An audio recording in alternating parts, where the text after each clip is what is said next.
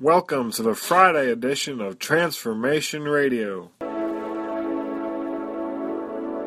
Our reading in the New Testament today will be from the book of Acts chapter 18, verses 1 through 22, where we'll find out about four different people. First of all, the tent maker.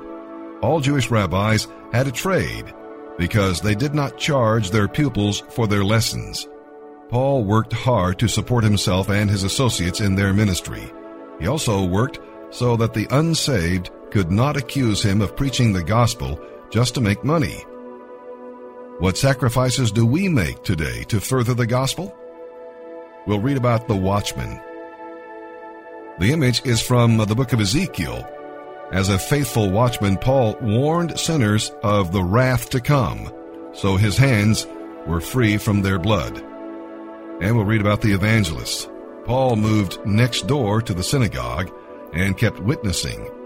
He was not one to run away from either the battlefield or the harvest field. The Lord promised, "I am with you," a promise he gave to many people and still gives us today. And we'll read about the builder. Paul did not just win souls. He also built a local church by teaching the converts the Word of God. In fact, he followed the commission of Matthew. After reporting to his home base in Antioch, Paul revisited some churches to build them up in the faith. And now let's begin our reading today in the New Testament. June 27th, the New Testament, Acts chapter 18, verses 1 through 22. Then Paul left Athens and went to Corinth. There he became acquainted with a Jew named Aquila, born in Pontus, who had recently arrived from Italy with his wife Priscilla. They had left Italy when Claudius Caesar deported all Jews from Rome. Paul lived and worked with them, for they were tent makers, just as he was. Each Sabbath found Paul at the synagogue, trying to convince the Jews and Greeks alike. And after Silas and Timothy came down from Macedonia, Paul spent all his time preaching the word. He testified to the Jews that Jesus was the Messiah. But when they opposed and insulted him, Paul shook the dust from his clothes and said, "Your blood is upon your own heads. I am innocent. From now on, I will go preach to the Gentiles."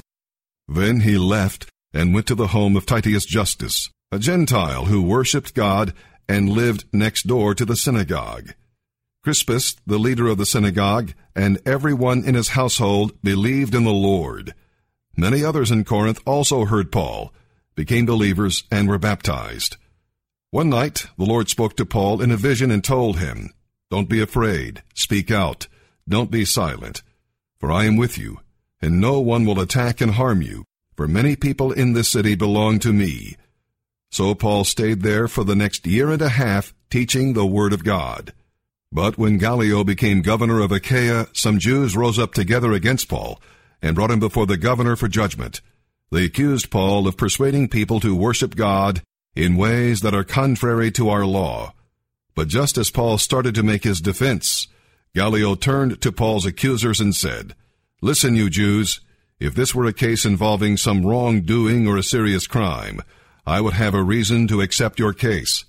But since it is merely a question of words and names in your Jewish law, take care of it yourselves.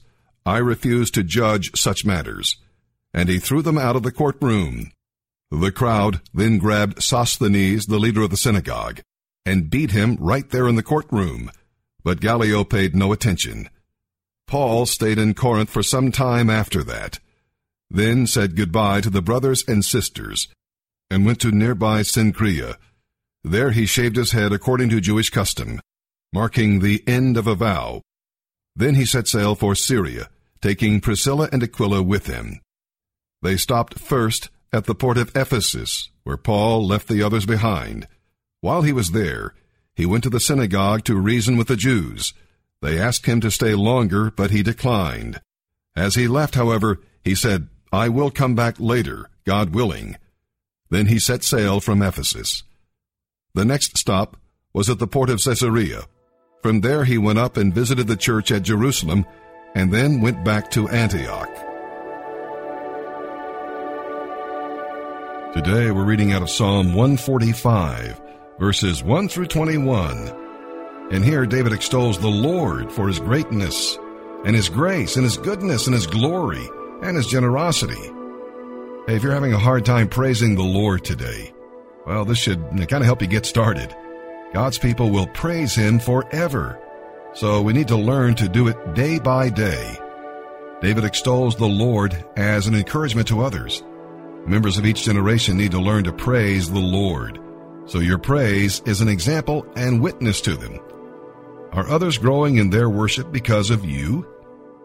David hears all God's works praising Him. Nature takes on new meaning and new beauty when you realize this. When you live a life of praise, you have the Lord's help in every situation, because Scripture teaches us that God inhabits the praises of His people. If you stumble, well, He helps you up. If you're hungry, He feeds you. If you call, He draws near. No wonder David blessed the Lord so much. Psalm 145, verses 1 through 21. A psalm of praise of David. I will exalt you, my God and King, and praise your name forever and ever. I will praise you every day. Yes, I will praise you forever. Great is the Lord. He is most worthy of praise.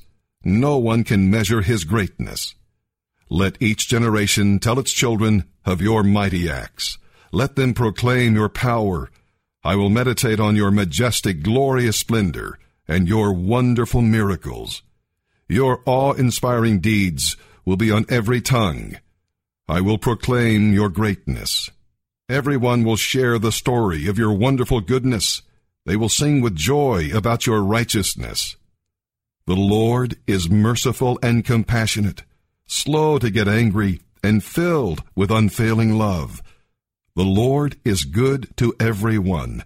He showers compassion on all His creation. All of your works will thank you, Lord, and your faithful followers will praise you. They will speak of the glory of your kingdom. They will give examples of your power. They will tell about your mighty deeds and about the majesty and glory of your reign. For your kingdom is an everlasting kingdom. You rule throughout all generations. The Lord always keeps His promises. He is gracious in all He does. The Lord helps the fallen and lifts those bent beneath their loads. The eyes of all look to you in hope. You give them their food as they need it. When you open your hand, you satisfy the hunger and thirst of every living thing. The Lord is righteous in everything He does. He is filled with kindness. The Lord is close to all who call on Him. Yes, to all who call on Him in truth. He grants the desires of those who fear Him. He hears their cries for help and rescues them. The Lord protects all those who love Him, but He destroys the wicked. I will praise the Lord, and may everyone on earth bless His holy name forever and ever. Proverbs chapter 18, verse 1. Unfriendly people care only about themselves. They lash out at common sense. Hi, this is Pastor Tom, and I love Transformation Radio. The following audio is from the Refuge Church. More information about the Refuge Church is available at therefugechurch.org. All right. Everybody well? Yeah. Pretty good. Is this on? We good? All right, sweet. Well, good morning. I guess we've said it already. Seth said it, but today's a bit surreal because this Sunday marks exactly a year that we planted, a year ago that we started gathering like this. And so in many ways it's, in many ways it seems like it's gone really slow. And then in many ways it seems like it's gone really fast, but we're really grateful to have experienced all that we've experienced. We've learned a lot very quickly. We have much, much more to learn.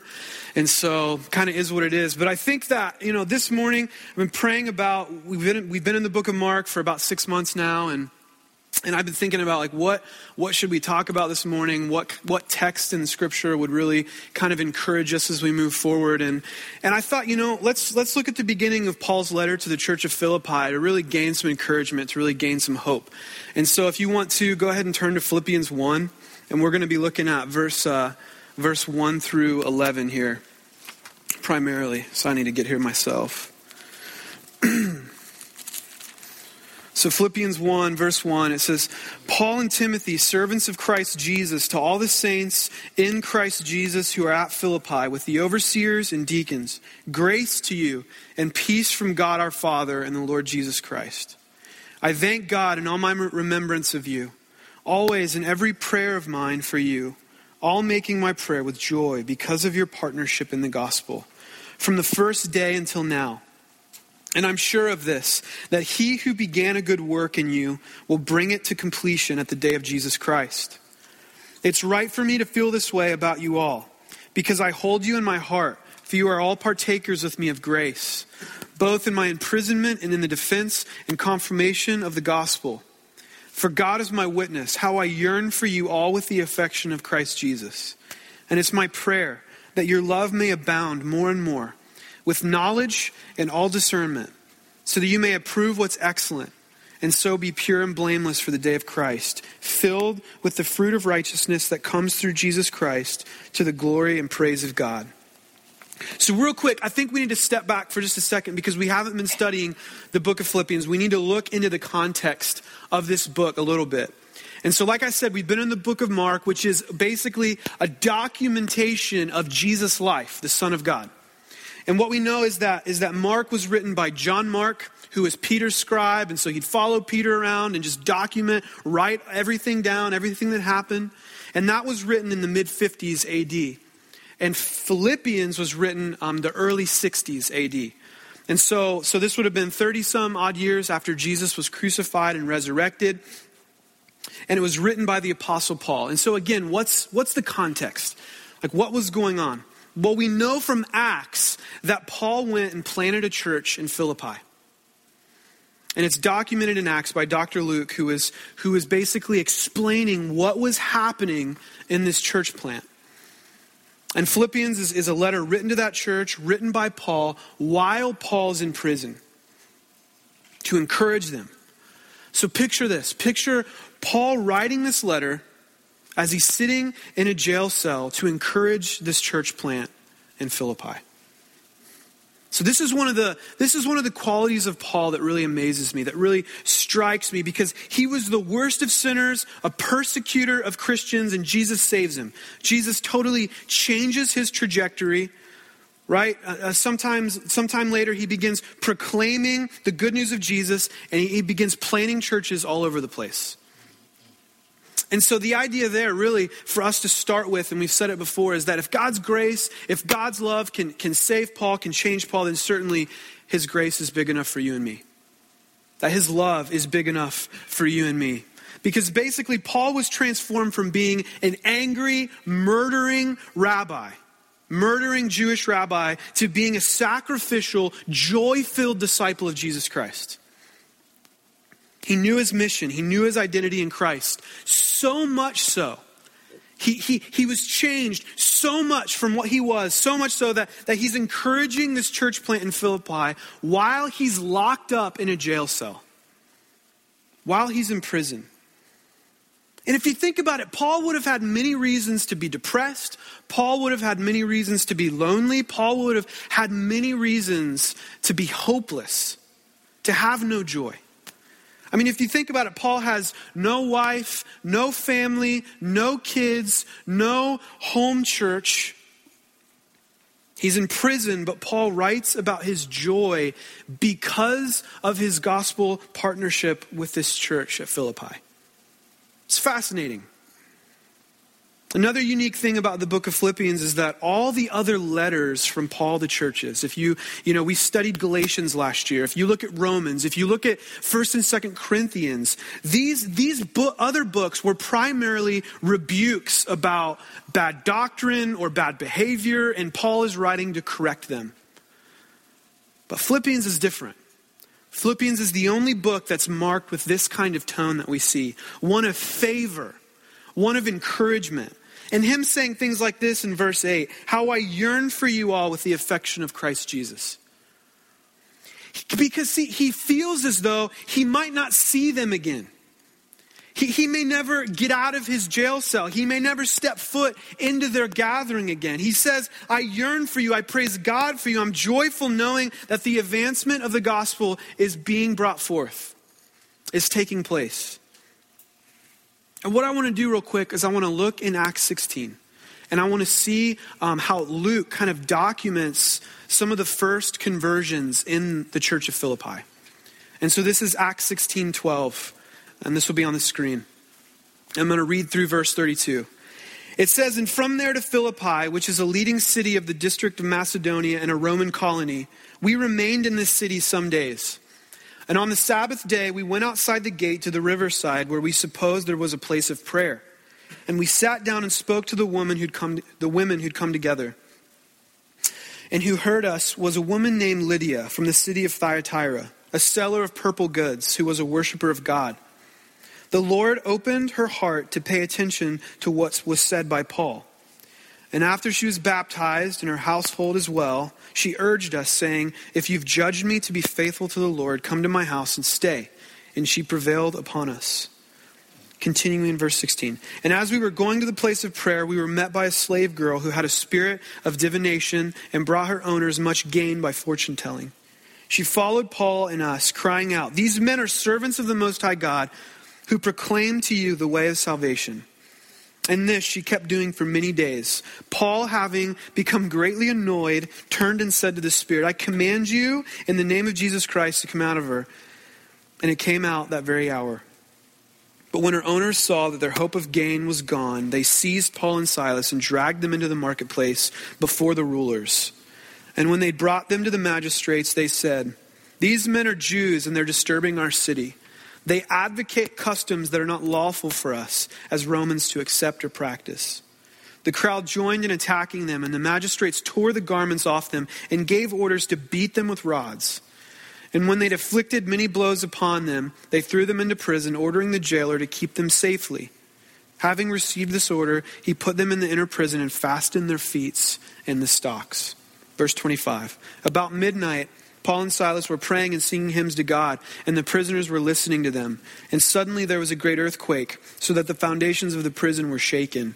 And immediately all the doors were opened, and everyone's bonds were unfastened. And when the jailer woke and saw that the prison doors were open, he drew his sword and was about to kill himself, supposing that the prisoners had escaped.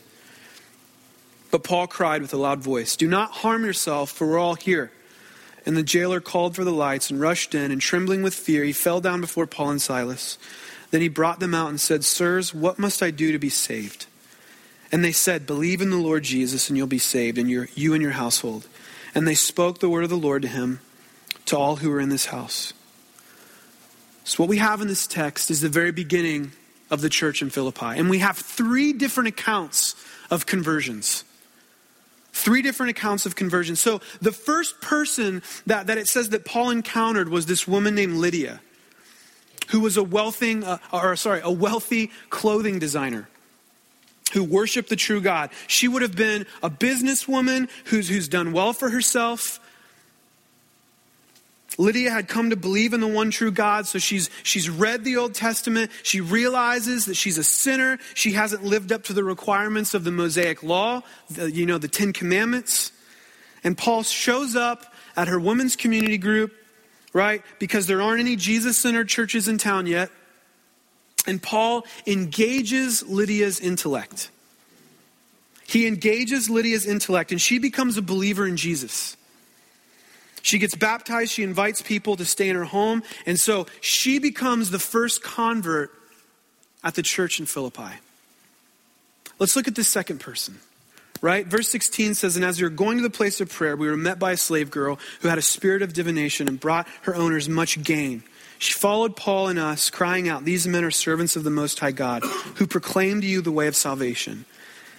And this she kept doing for many days. Paul, having been greatly annoyed, turned and said to the spirit, I command you in the name of Jesus to come out of her. And it came out that very hour. So contrast these first two conversions. This girl was the opposite of Lydia.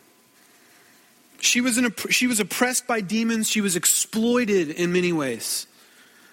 So Paul and Lydia, they met in a formal gathering. They met in a formal group meeting. Paul and the slave girl meet because she's following them around. She's following them around, screaming as Paul and his band of buddies are trying to do ministry. And what's interesting is his approach to both of them is so different. He doesn't invite the slave girl to a community group. He doesn't appeal to her intellect. He doesn't begin to do apologetics. He rebukes the spirit that rules in her, and that's exploiting her. Matt Chandler says regarding this text, with Lydia, the gospel gets at her because Paul engages her intellectually. With the slave girl, the gospel gets at her when Paul engages her spiritually. And if you can see it, what the big idea here is that the gospel addresses each of their needs appropriately. It meets them where they're at. And so Jesus gives this girl exactly what she needs. She doesn't need, like I said, an apologetic breakdown of all the intellectual reasons that Christianity's true. What this slave girl needs is she needs transformed. She needs delivered. She needs healed. And the experience of her spiritual deliverance is all the proof that she needs, that Jesus is real and that Jesus is true. And then we see the third conversion. Verse 25 said that about midnight, Paul and Silas were praying and singing hymns to God, and the prisoners were listening to them. And suddenly there was a great earthquake, so that the foundations of the prison were shaken, and immediately all the doors were opened and everyone's bonds were unfastened. When the jailer woke and saw that the prison doors were open, he drew his sword and was about to kill himself, supposing that the prisoners had escaped. But Paul cried out with a loud voice, "Do not harm yourself, for we're all here." And the jailer called for the lights and rushed in, and trembling with fear, he fell down before Paul and Silas. Then he brought them out and said, "Sirs, what must I do to be saved?" And they said, "Believe in the Lord Jesus, and you'll be saved, you and your household." And they spoke the word of the Lord to him and all who were in the house. What I want us to notice is this was kind of a sick dude. He had some issues. Because from the text, like I think it was verse 24, 23, prior to what we just read, he wasn't told to put Paul and Silas in the stocks. What are these stocks? These stocks were contraptions that were made by the Romans that would contort the body into positions that would inflict much pain. And they would leave prisoners in there for hours and sometimes days, just in these painful, contorted positions. This prisoner, or this jailer was not told to put them, it says to keep these guys safe, but put them in prison, but he puts them in these stocks. And so they're inflicted with much pain. And so what we know is that this jailer isn't particularly a nice guy. He's not a nice dude, and he liked his job a bit too much, right? He put these men in terrible pain for the fun of it. And then what's crazy is you've got Paul and Silas who are praying and singing hymns in the midst of this painful and terrible situation. And so if you didn't know Jesus, if you didn't want to know Jesus, Paul would have been a terribly awful person to be around. He would annoy you to death. Because he'd drive you crazy, because he's absolutely sold out for Jesus. He's all in, even when he's in the midst of pain, even when they've stripped him of his clothes. And he's in this jail cell, singing to God, thanking God, praising God. And so you've got your ex-military jailer, a bit rough around the edges, likes his job too much, probably finds his identity in his work. This guy's most likely not much up for intellectual conversations like Paul had with Lydia. He's probably not much for spiritualism like the slave girl was dealing with. He's not into those sorts of things, all right? This is the kind of guy that, if we were to make generalizations, he works, he goes home, he drinks, he grabs a beer and he turns on the sports, right? That's this guy. So how does the gospel get to him? How does the gospel transform him? Well, what we see is that there's an earthquake. Jail cell doors open. He thinks everyone's escaped. His honor, his identity, possibly his very own life are at stake. So he takes a sword out and he's about to end his own life. And Paul calls out to him, "Do not harm yourself, for we're all here." This jailer, he's blown away by this experience. He knows that these men are Christians. Why? Because of their incessant singing and praising God in the midst of this situation. And what's he say? He says, "Sirs, what must I do to be saved?" And they said, "Believe in the Lord Jesus and you'll be saved." This is amazing. And so this is how the church in Philippi begins. A Jewish fashionista, an ex-demonized, possessed slave girl, and a blue-collar jailer for the Roman Empire. Dream team, right? Chandler says again regarding this text, "Probably not exactly your dream church planning team, but the Spirit works in strange ways to utterly redeem the unlikeliest and most diverse people. Jesus takes strangers and makes them a family." So what we know, what we see in this text, and we've preached about it, what you see in this text is that the gospel's not based on shared race or economic status or class or intellect or education or gender. And this is one of my favorite quotes ever, but Don Carson says this. He says, "The church is made up of natural enemies. What binds us together is not common education, common race, common income levels, common politics, common nationality, common accents, common jobs, or anything else of that sort. Christians come together because they've all been saved by Jesus Christ. They are a band of natural enemies who love one another for Jesus' sake."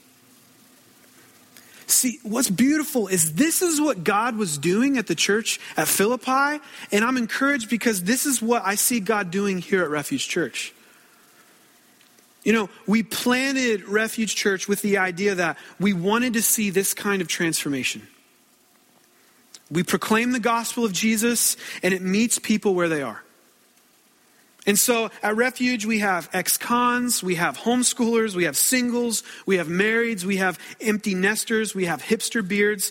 God has brought an interestingly diverse crowd here. Not to mention we're meeting in a somewhat obscure party house on the fringes of Grove City, right? But I honestly, I'm very grateful. My heart is full. I feel like Paul in some ways. I mean, I'm not even going to pretend to think I've experienced anything of the sort of persecution that he did. But I've been stretched this past year like never before. And I'm humbled to hear the stories and talk to people and see the slow gospel work that God's doing in our hearts and in our minds. And I agree with Don Carson in many ways. Think about it, okay? In many ways, apart from Jesus, many of us would probably be enemies. Many of us would never, ever hang out together. We would never do life together, right? But because of Christ, we're family.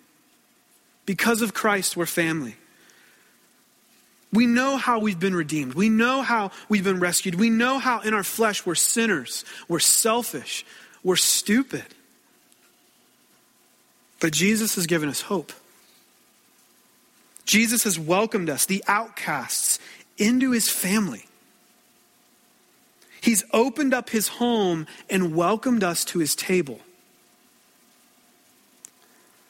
He's removed our filthy rags and he's placed his royal cloak on us. And that's insane. He redeemed all of our false ideas of truth. And it's all a gift, according to Scripture. This is a gift. All for those that would put their faith, put their hope, place their life, their dreams into his hands, into Jesus. This is good news. This is the gospel. This is what we're to proclaim. And what I want us to also remember is that the gospel is good news. It's not good advice. So often what we find in churches and often what we find in, and what would have made the Philippian church so much different is if Paul were to come in and do this. Because what happens is a lot of the times we're the first to be critical. So we'll look at people and we'll say, hey man, you should be doing this, or you need to fix that in your life. You should work harder. And we're even worse on ourselves, and we spiritualize it. You know, God, I'm going to get better. God, I'll work more. I need to serve more. I'll be better to my spouse. I'll treat my kids nicer. And these are all good things, but often these things are void of any true worship to Jesus. Instead, we try to fix up ourselves so that somehow in fixing ourselves, we'll make Jesus happy, and then we'll be able to approach him. I want to explain something to you. We throw this word evangelism around a lot in the church. But do you know what evangelism actually means? Do you know where the evangelism, that word, actually came from? Evangels were messengers. So back in the olden days, before Facebook and Twitter, once a battle was won and a king defeated an enemy, right? Huge battle. Somebody wins the battle. What would happen was is evangels were messengers that were sent to go into the neighboring towns, to go into the neighboring communities and proclaim victory. And so they would proclaim something that already happened. So it wasn't, these evangels, they wouldn't go to these neighboring towns and cities. They wouldn't say, hey, everybody, tidy up your homes. Make sure you clean up because you have to do all these certain things in order to win a battle. You need to come out here and you need to help us defeat this battle. Essentially, they didn't go around just giving advice. Evangels proclaimed the battle that had already been won. It was news, right? It was news. And so that's why as Christians, we use the word evangelism, because this is what, listen to me, this is what is distinct about biblical theology from every other religion. We proclaim what's already ours in Christ. We call people to put their faith in Jesus, but he's already won. It's finished. The gospel is good news, not good advice. Paul understood this. This is what enabled Paul, while in a jail cell, to joyfully exhort and encourage the church in Philippi. Because listen to me, and take hope in this. Paul knew that it wasn't his effort that was going to save people. Paul understood that ultimately the gospel's future didn't hinge on the success of his church planning. The opportunity of salvation in Christ is accomplished then, and it's accomplished now. And so he prays for the church, right? He prays for the church. And this applies to us today. So let's we're almost done here, but let's look at his prayer. Let's go back to Philippians 1, verses 9 through 11. He says this, and it's my prayer that your love may abound more and more with knowledge and all discernment, so that you may approve what's excellent and so be pure and blameless for the day of Christ, filled with the fruit of righteousness that comes through Jesus Christ, to the glory and praise of God. There's three aspects to his prayer. First, we see first aspect of his prayer in verse 9. What's he say? And it's my prayer that your love may abound more and more with knowledge and discernment. Love abounding with knowledge. This is an interesting picture of love, isn't it? Because if someone asked you, what do you think of when you think of love? Knowledge probably wouldn't be the first word that comes to mind, would it? But knowledge of God is important to Paul. Good theology. What's theology? Theology is knowledge of God. Good theology will produce genuine disciples of Jesus Christ. Also, he uses the word discernment. Better knowledge of God will help us discern what's true and what's false. This will help us to disregard false notions of God and keep us as pure disciples of Jesus. You might ask, what's discernment mean? Discernment means the ability to judge well. The ability to judge well. We have to have knowledge of God to judge well. Or else we're left to our own intuitions. We're left to how we feel about life and certain things. And that's not enough, because why? We'll deceive ourselves. We'll deceive ourselves. Secondly, in verse 10, the second aspect of his prayer says this: so that you may approve what is excellent and so be pure and blameless for the day of Christ. So Paul prays that this wisdom, that this knowledge about God that we have will result in moral purity.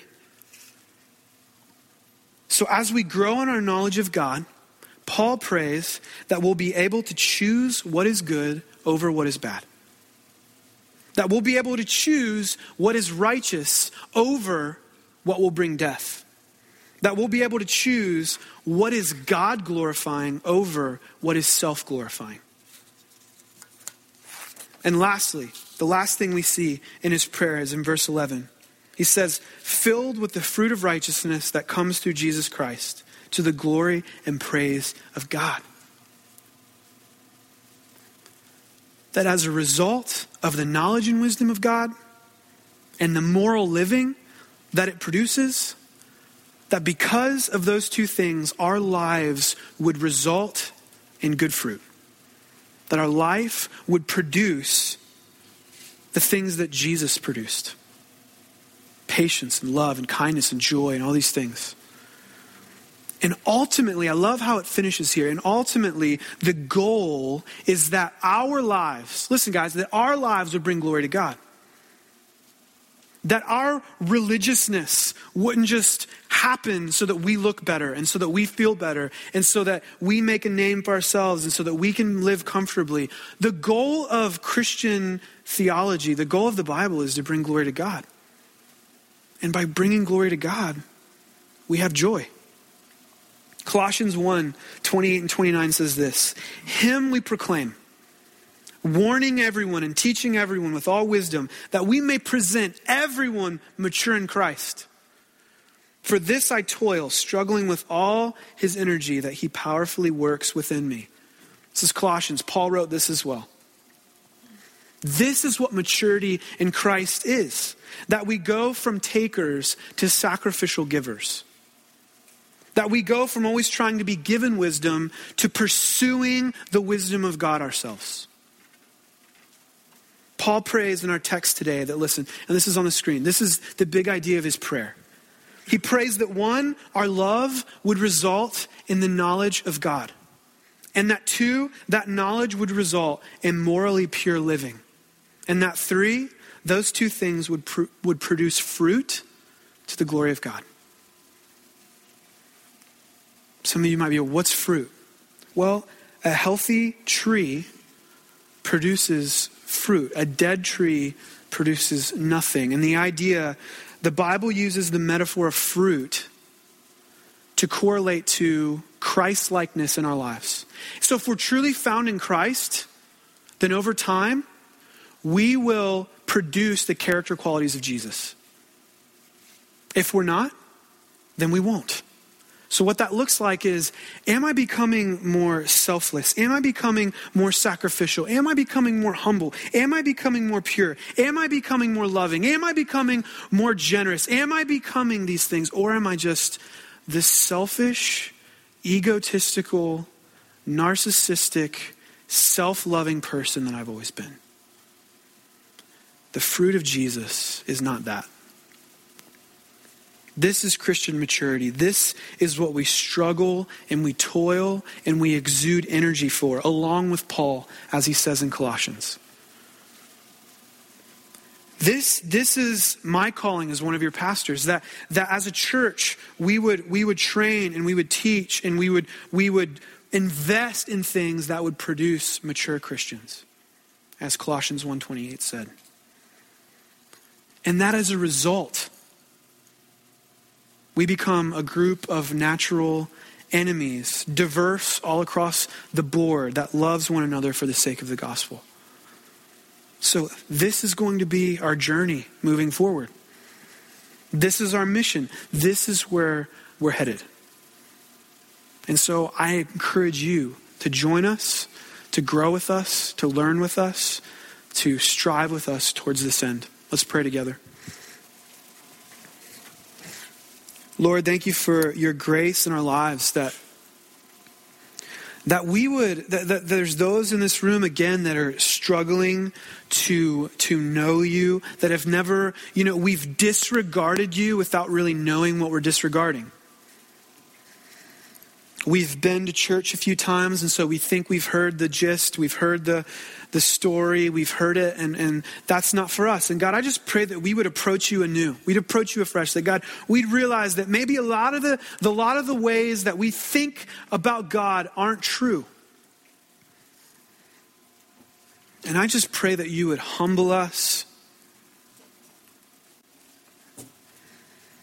I pray that for those that have not been seeking you, and that's resulted in not moral living. Why? Because we don't know what you say about it. And so we just go with what we feel. And as a result, there's not good fruit in our life. I just pray that we would pursue you, Jesus, knowing that that's what's going to transform us. That we wouldn't just try this self-salvation thing where we just try to be better and we try to do good. God, those things aren't bad, but many times they're void of true worship. I just pray that we'd pursue you, Jesus. That we'd look in your word, that we'd see what you say about life, and that, God, we would give ourselves to you. We love you and we praise you. Amen. Thank you for listening to audio from the Refuge Church in Grove City, Ohio. For more information about the Refuge Church, please visit therefugechurch.org. And that'll do it for today's podcast. Everyone have a safe and blessed weekend, and make sure to tune in next time to Transformation Radio.